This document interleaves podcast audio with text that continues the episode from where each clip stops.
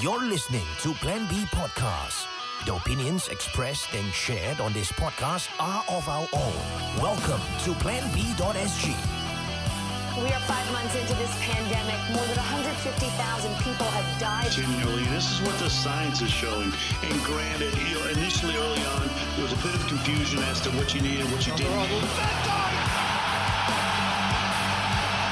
demanded that he should score for Liverpool. A goal against the enemy. Virgil van Dijk.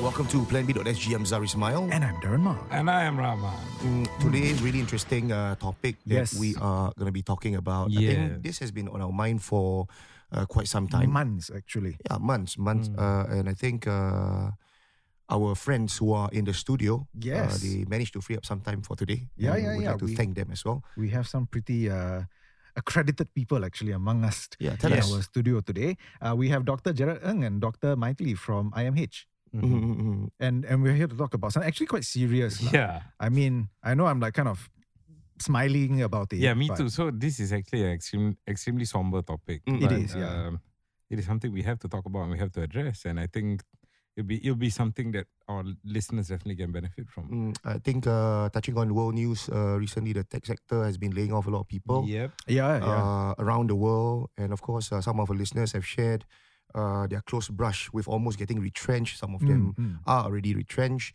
uh, grappling about the inflation that is projected to be higher Yes. in the future. GST is coming, uh, cost of living is increasing. Uh, a lot of things is happening yeah. uh, domestically as well, um, and of course, all of this add to a lot of mental stress. Stress, correct. Yeah. Um, and people have been reaching out. We have had uh, on other verticals, uh, unagony sessions where people Mhm. call in, and very interestingly, uh, a lot of people share a lot of their problems Right. and are very open in sharing.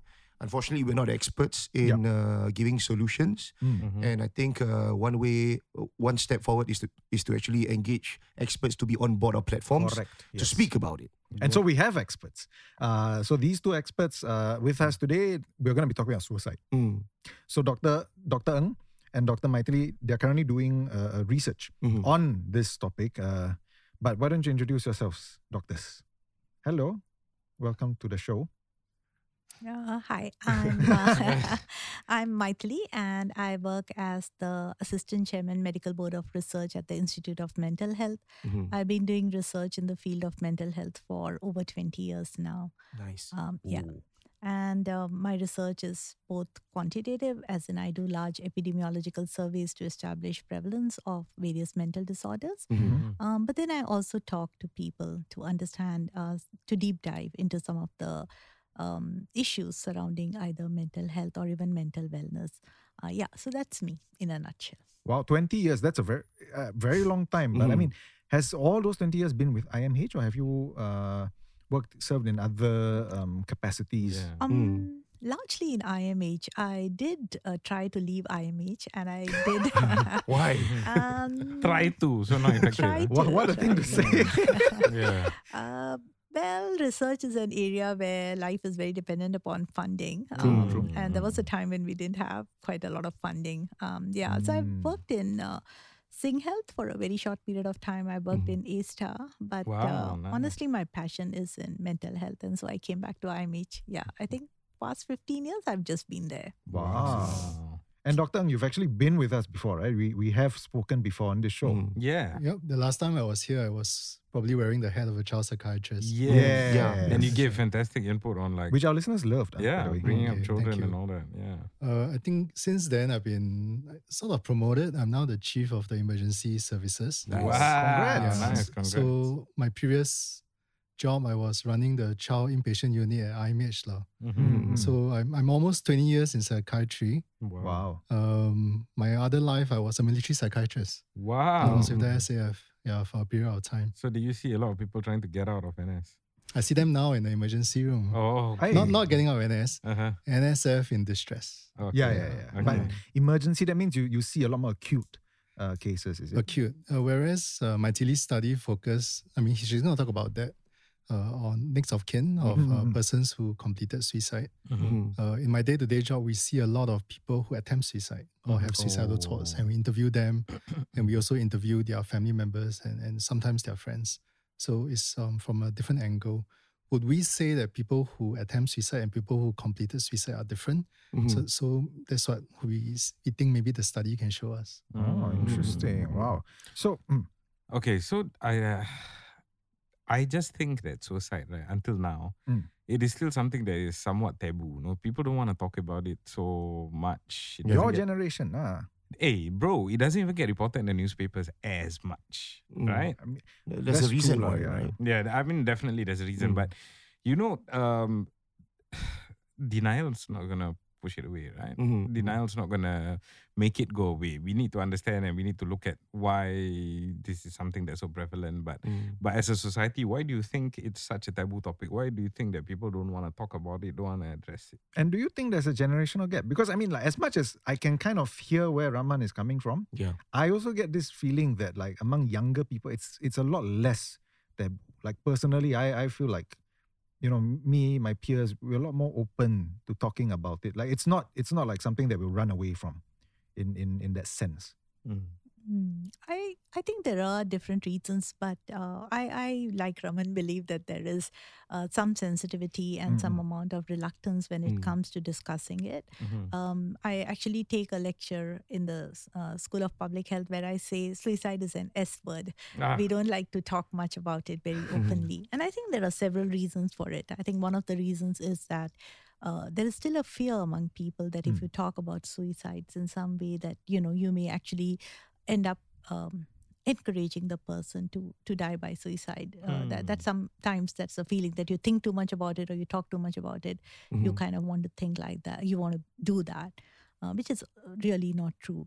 The other part of it, I also feel that there is still a stigma Mhm. um, in terms of like, especially talking about someone else's suicide when they are Mm. a family member Mhm. because um, unfortunately people sometimes tend to see a person who has died by suicide as someone who's weak or someone who has taken a way easy way out um, it may also be that people may see the other family members as more likely to die by you know to do something similar Mhm. and so there may not be uh, the family member may not be willing to come forward and talk about it uh, always um, but then to agree with you i think uh, in the younger generation they are breaking that taboo people are Mm-mm. more open uh, but i still think that um, some people are just very um, uh, Sensitive about yes, it. uh, or or very unwilling to be open and talk about it. In fact, I do feel that if they talked about it, it would be easier to help them.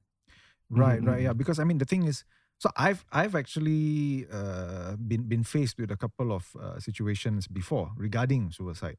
I mean, personally, and I mean, I've I've shared this before. But personally, I have tried uh, suicide. I mean, I've obviously failed, but a few times, and I landed in hospital because of that. Because I mean, I had Mhm. I had depression, very severe depression, earlier on in my life, and it wasn't just me. Like there were few other people in my life as well Yeah. that went through similar things. So I could see for in in with my own eyes, uh, basically the kind of devastation that even a failed suicide can wreak. You know, and, and much less something that actually succeeds or something that actually goes through and you actually lose a loved one. Because I have I mean, so this is a childhood friend, I guess you can say primary school mate. I wasn't particularly close to him, but I was I was there at the funeral. So he he I mean killed himself. And and that was it made the news. Like his story made the news and Mhm. the mother just broke down. The mother just couldn't even stand. Mm. And it was heartbreaking to see that kind of, of impact that it can have. But I mean, it's it's just I mean, so so definitely, you know, like from what you're saying, I can I can definitely see how it's so difficult to talk about it because the the event itself can render you unable to walk, to even Mm. stand up. You know, much less wanting to revisit it after everything has settled. But I mean, so so in terms of the research, right? Like, what have you? What are some of the trends that you've seen so far? Because from what we've said earlier on, that you have actually done some interviews regarding this topic already. You have spoken with some uh, next of kin. Are there like some themes or general ideas that come out of this? Uh, but before I get into my themes, uh, Mm. I would just like to highlight that uh, recently in 2022, there was uh, something what we call a systematic review and a meta analysis. That's a big word. But basically, what it means is instead of just depending upon one study, right, where the number of people are very small, and hence my results would not be something that you could always believe, what happens in a systematic review is you get a large number of studies together which have explored a similar topic, and you say, okay, what are the common themes? Let's me look at that Right. that gives more uh, kind of evidence to the whole thing. And people believe in that kind of a study more than a small study which has just looked at 20 people which is where i am right now. So that's why i'm kind of clarifying that. And if you look at these uh, this systematic review which came out just this year in a in one of the bmj journals uh, basically what they said is there are uh, three i mean there are many factors for suicide right there are more than 30 factors like which are fairly common um, but in adults they said that there are three main themes the Okay. first theme is um, social so social isolation is a big thing. Um, It could be for an older adult. We all know that. Yep. It could also be for a young person. Uh, he's in college. He doesn't get along with other people. Suddenly, there's a huge change from where he's come from. It could be at the place of work where this person is just different from the others, and he feels that nobody is talking to me, and everybody is like, you know, I'm being excluded. So that sense of belongingness is not there. So the social isolation is a big thing. The other thing is something which you kind of alluded to in your opening statement unemployment uh, for various reasons, right? Not just financial, but it is it for a lot of us employment gives us a sense of purpose. It's a security blanket in some ways for whatever we are. And when that is suddenly taken away people sometimes struggle a lot to kind of you know come to terms with it. Um, and then there are of course uh, factors which are which i would just call clinical factors. Okay. uh, under which you have mental health conditions. And um, as you said, depression is commonly uh, one of the conditions which is associated with uh, suicidal thoughts Mm, mm. and even, uh, unfortunately, suicidal attempts and completed suicides. Right. And that's mainly because, again, the person feels very hopeless and helpless. Uh, he doesn't realize that it's you know, once he comes out of this very dark place, you know, there are good things because at that point he can't see it or he Yeah. can't sense it. Um, previous history of suicidal attempts is another big risk factor. So if somebody has tried it before, unfortunately, they are at an increased risk. Mm. And then um, the other one, which uh, you know we don't think about, it's not associated with mental health conditions or anything, but a very severe adverse life event.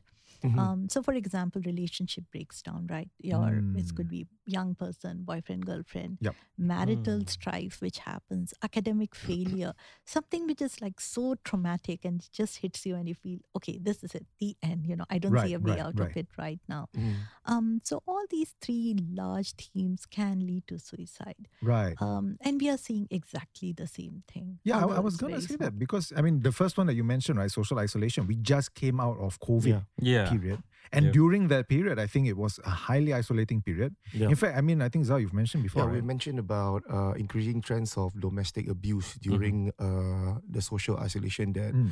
uh, people uh, went through. And I don't know, I'm thinking with uh, the economic recession Coming has been up. projected to happen Yeah. next year. I don't know whether it's true or not, uh, but it seems likely to happen. Yep. Uh, such occurrences might happen. And when uh, people lose their uh, income, we're, we're looking at marital strife that might happen and uh, more added stress to relationships. So that being mentioned, like uh, I wouldn't say I'm a first responder, but because we have programs where we engage with audience, what are some things that we can say to people that we know in the case that they have they have had suicidal thoughts? Mm, Jared, you want to take that? Yeah. So I think it's important to have an open and honest conversation about it. no? I think, Mm. As what Rahman said, sometimes it's taboo. People don't want to talk about it. Yeah. And as a result, when even if you know someone is in distress, we don't ask because we, we are scared of the Yeah. answer. What, what if they tell me that they are suicidal? What should I do? Mm, mm, mm. So I think if you want to address this, you want to talk about this, you have to be prepared. You have to be prepared to listen. You Mm. have to be prepared to spend time. Mm. It's very, very trivializing if you ask someone about their suicidal thought, they are ready to open up and talk to you. Mm. And you are always looking at the clock, you have no time, you have Yeah, to sit yeah, there yeah. and listen. Mm-hmm. Figure out your role. I'm just going to like uh, interject forward. Like some of the some of the things that I've heard people um, talking about whenever people want to open about suicide, it's like don't think too much about it. Ah, This is yeah. probably like you you are not in the right mind to talk about it. Uh, think of doing something else. That they always try to push Yes, uh, for you to huh? do or trivialize, and and this happens a lot. Yeah, and usually these are caregivers and friends who don't have bad intentions. Mm, mm. They may even say things like, uh, "Other people are much worse off than you. Why are you feeling this way?" Mm, mm, mm. Uh, do you or they try to guilt not guilt trip, but say things like, "Do you know your mother would be very sad if you had done something?" Mm, I mm, think mm, these are not very helpful. This Yeah. may make the person actually feel worse Yeah, Mm, yeah. mm. because as what Mythily said, they are already feeling like they don't belong, they are Yep. a burden, and you add on this kind of stress to them, Okay. that may be the tipping point, which is Right. actually something very important in, in suicide because different ones of us have got different tipping points. The stress that push you over the edge really depends on how close you are to that tipping point. Mm. I have seen very resilient people who would go through very tough things in their life, child abuse, Mm. they survive a war and everything and, and they're Mm. okay. But there are some people who would have a breakup and they decided that this is it. But it has to do with individual factors, Yep. their Mm. resilience, and how close they are to the tipping point, right? Mm. So so this is the part that everyone needs to respect understand. lah, right? In a, in a way, because Mm. I mean, like you say, different people have different tipping points, so you cannot base it on somebody else's or your own. That's right. We always base it on our own, you see. No, so Yeah. on that note, right, and uh, on Zah's question, Yeah. how do you handle uh, these kind of situations? You see, I, I just want to share with you two two of my personal experiences. I have a friend who's uh, I feel he's attention seeking. Right, uh, when we were growing up, every two months or so he'll say he's gonna commit suicide. I mean, I've had to wake up at two a.m. to drive to his house to pick him up and go to the hospital because he says he's consumed like two bottles full of Panadol. You know, and after a while it gets annoying because it's just uh, over and over again of threats for suicide and it never actually happens because he's just seeking attention. So on the one hand i have that experience and on an, on another hand i have uh, i had a friend uh, and i knew this friend of mine was going through depression for some time. Uh, she was in a very bad state in her life very bad relationship and and it was um, she, she- I, I knew she was down in the dumps, but I never said anything, right? Mm. And I remember one day I was going, I went to a restaurant to have lunch, and I saw her, this friend of mine at this restaurant, and she was very bright and bubbly and cheery and happy, and she said hi to me, and she said, and then I asked, "How are you? I heard you were, you, you know, in a bad situation." And then uh, she was like, "Oh, I'm, I'm, I'm very happy now. Things are okay."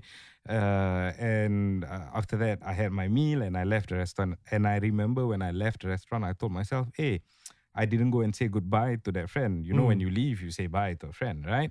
Uh, but I told myself it's okay lah. Anyway, she seems fine, and I regretted. I regret it till today because the next day she committed suicide. She actually did it.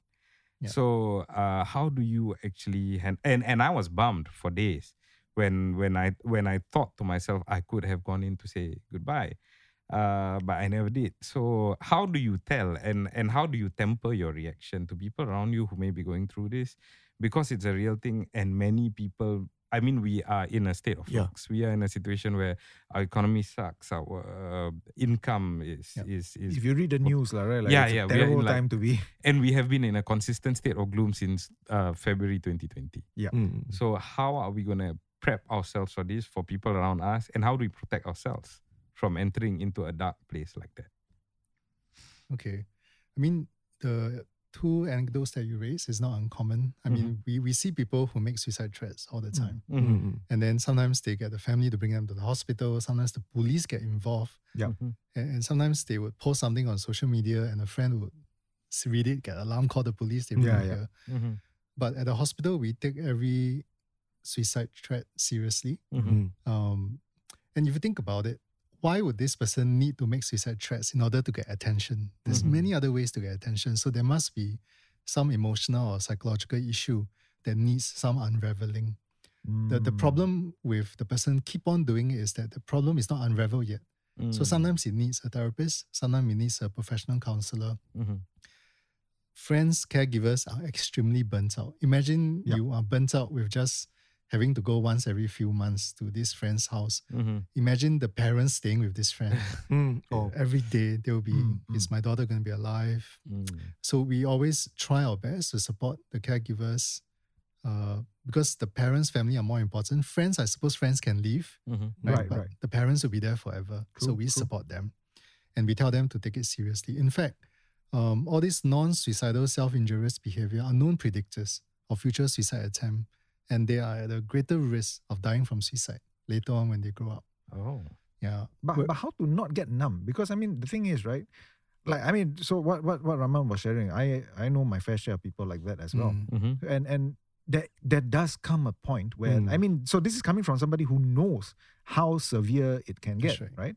But even I can't help but feel sometimes that it, it there's a numbing effect, because if it happens, you know, every single time, then even if you know how serious it, it can be, Mm. a part of you just goes like, I cannot deal with this anymore. How how do you manage that? So, so your own self care is important. You need to know your limit, and you need to know, and maybe when when your friend or or family member is in a better state of mind, to have that open and honest discussion. Yeah. Ask them what do they actually need. Do they actually need a listening ear, or do they need a problem solver? Because these two are very quite quite different. And tell tell them that Mm. okay, um, I feel this way. Mm. Mm. Uh, maybe for the next few months, I can only be a listener. I can't be a problem solver.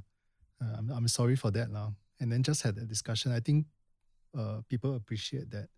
And importantly, the person would, you need to have a relationship with Right, that right. person. Otherwise, you know, this is really not going to work. And, And the person can- wouldn't even approach you in the first place. True, and, and you can set expectations That's in right. some way, Yes. right? Because this theme of you know problem solver versus listening ear, Mhm. I realize is actually a very like you say, it's a major one. Because oftentimes people go in not knowing that But I'm just here to be a listening ear. What's the difference? How do you differentiate? I mean, like over the years, like I've come to realize in my own relationship with, with people that I I tend to be a problem solver. I'm not like a, the best just listener kind of person Mm, because mm. I just automatically gravitate towards have you tried this? Have you like can we solve this problem? But I've come to realize not everybody needs that. Sometimes that makes things worse actually. Mm. Because you keep trying to give solutions and the person's just like, can you just shut Mm. up? I just want to let it out. Yeah, actually, so we've had a conversation about this. Like, I mean, I know personally, for me as a person, when I need to rant, I don't want somebody trying to shove solutions down my throat. I just want you to shut up and listen. Right. And then at the end of it, I will come up with my own problems. Uh, sorry, my own Solutions. solutions to the problems, right? But how do you vacillate between the two, especially when you're facing someone who is at a p- place where they may potentially be exploring suicide, you know what I mean, or considering it. Like, how do you, how do you temper yourself? Uh, am I supposed to give problem, uh, give the solutions, or am I supposed to like just hear this person out? What do I do? You can Yes. ask what? Yeah, so Yeah. you can ask, and, and you must have a relationship with this person. It's not a random stranger that you try to have this conversation with and you really don't know where to go. Mhm. But if this is a friend, this is someone you care for, you love, Mm-hmm. it's easier to have that. But how, how, how do you know they're telling the truth? You can't. So, so this is the part about uh, talking to someone who may be entertaining suicidal thoughts. Mm. You have to give them the benefit of the doubt, and that's what we do as well when we when we see patients for treatment for therapy.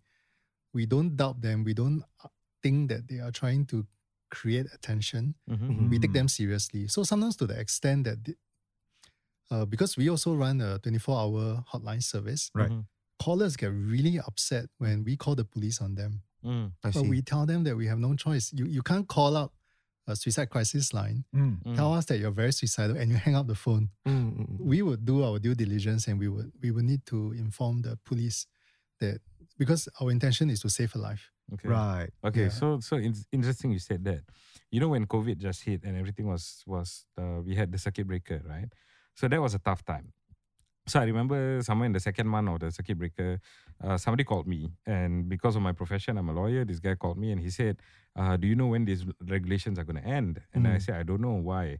And he said, "I need to go back to Batam. My whole family is in Batam. I'm living here alone in Singapore in a one-room rental flat. Uh, it is so uh, what do you call this claustrophobic. I feel so." uh, caught up in my own environment, he said he wanted to commit suicide. And I didn't know what to do about it. So I said, look, I, I really don't know when the rules are going to change, but we got to hang tight and wait for that. And I put down the phone and it, th- that was it, right? And I waited uh, and I waited and I thought to myself, how are this fella, I didn't know what to do. So I waited and thankfully about two months later, he called me again, right? He called me again and he said, uh, uh, I, I'm, I'm, I really cannot take it anymore. You know, I look at the fan and I feel like hanging myself on the fan. He said that to me. So I said, okay, this is it, man. You know, I'm not gonna waste time. So I called SOS, I think, Mm. and then but they said they couldn't do anything because of COVID. So I called the police and I told the police, look, this is what this fella said to me. This is number. Do what you will.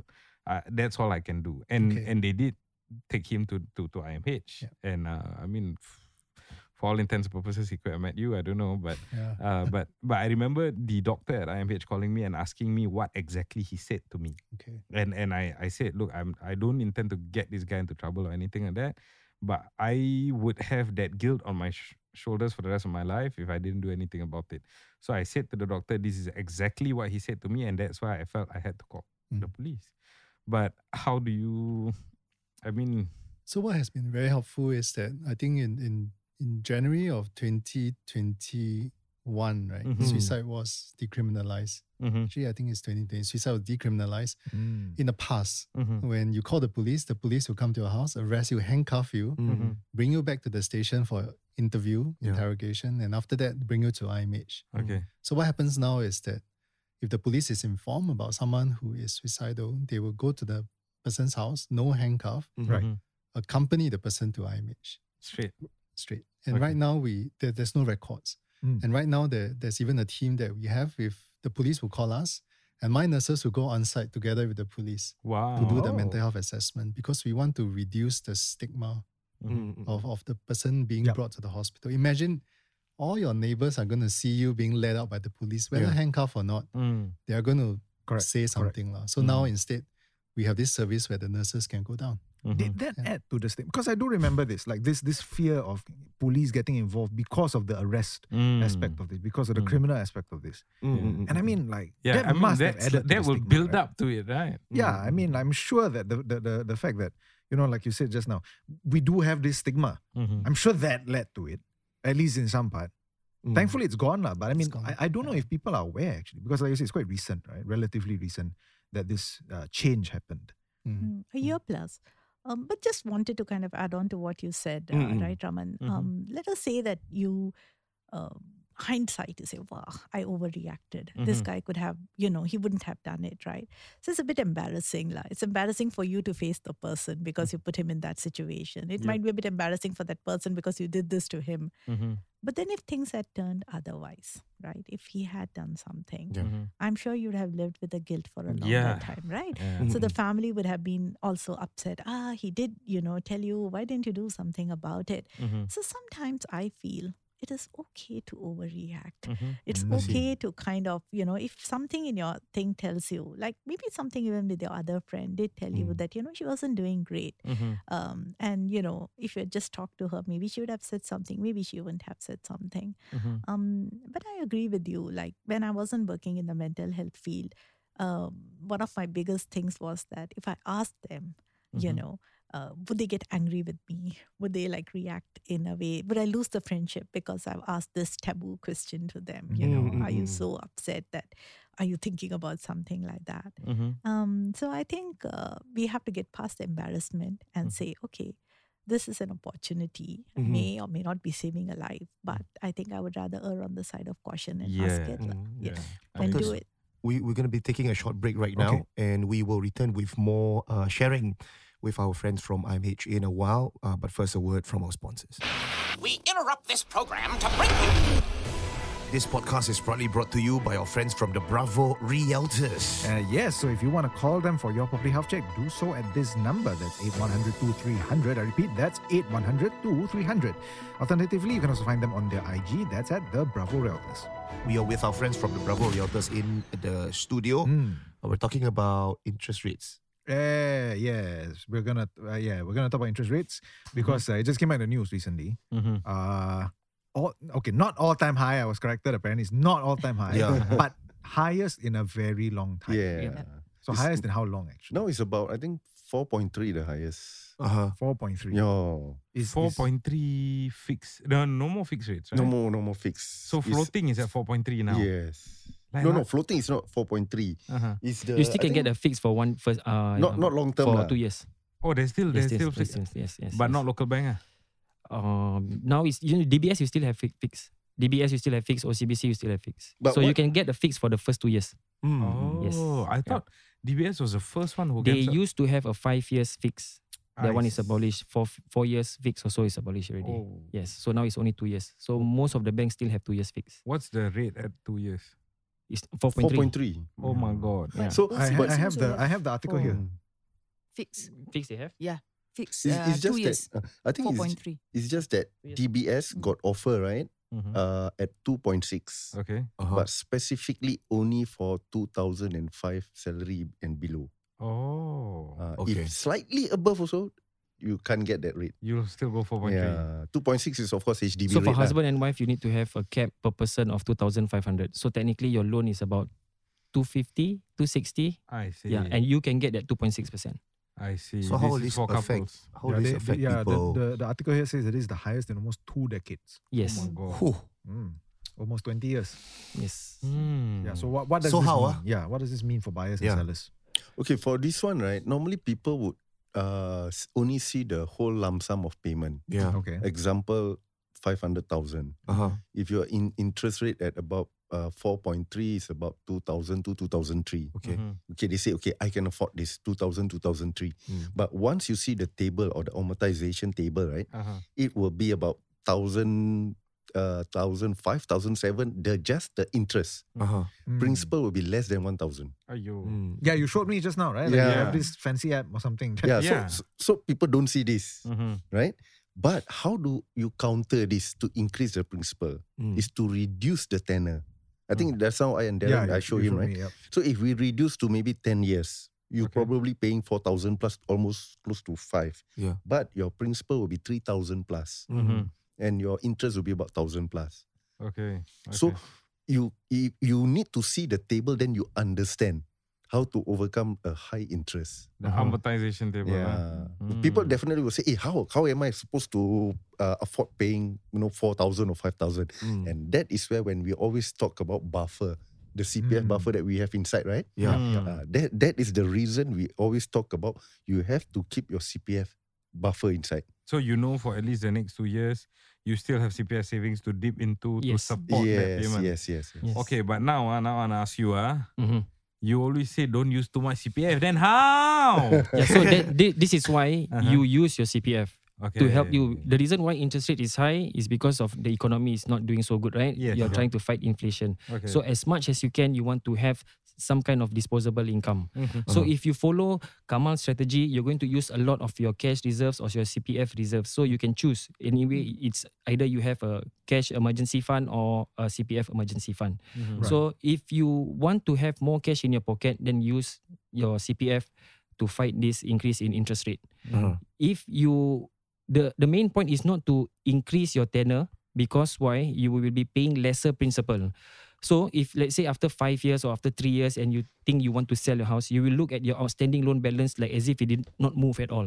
Mm. So you Oh. don't want to fall into that trap. But you when you look at the amount that you are paying per month, it's actually lesser. Mhm. So majority of people when they look at that, they will like, okay, I can save more money, although in, because interest rate is high, I want to pay lesser so that I can have more cash in my pocket. They extend the tenor when they do a refinancing. Right. But they did not understand that your outstanding loan did not move. Right? Wow. Right. Yeah. So you must know what are your strategies you want to take. If you Mm. want to finish, if that is your, then you are running an outstanding loan on your last house, you want to retire, you just want to finish off paying, then I suggest you increase your principal amount. Then you can reduce the tenure. If you have maybe about ten years left, if you can finish it in the next six years, you do you do that. So you will Mm. save a lot more interest. It could be like 50,000, 40,000 on interest. Mm. So that's a lot of money that you save actually. yeah, yeah. Yeah, Yeah, because that's your last house, right? Yeah. But if you plan to sell your next two years, my suggestion would be get into a fixed rate. Because if you you, you want some kind of certainty in these uncertain moments, Mm. Right, Mm. right? So get yourself in a fixed rate. At least you know for one year you're paying 4.3 and you know how to manage that. Whether you want to use your CPF or you're going to use your cash. Mhm. Yeah. So- So, so I think I that's very important. So I actually wanted to ask because you know we keep talking about interest rates, and even when it comes to uh, CPF, right? Like Yep. you also talk about interest a lot. Yes. Are they the same rates, like CPF interest and bank rates for for these loans? Are they going? by if the you same take rates? a loan from HDB, it's still 2.6. So if you're going to use your CPF to pay, that will be additional 2.5. So if you're going to pay 4.3% and you're going to use your CPF, Mm. it's 4.3% plus 2.5. Ayo. It will only affect you Oh. if you do a transaction of selling. Then you have to pay back whatever you use in your CPF plus the accrued interest back to your CPF. Right, right, right, right, right. So they are actually Yes. different. Okay, so I want to you- ask, uh-huh. Yeah. what does it mean for consumers right now, right? We know interest rates are on the high. Uh, we know there's a recession looming on the on the horizon, which, which may or may not materialize. Yes. Mhm. So, how do you help your customers decide on whether they're going to sell or wait? What is the discerning factor? Okay.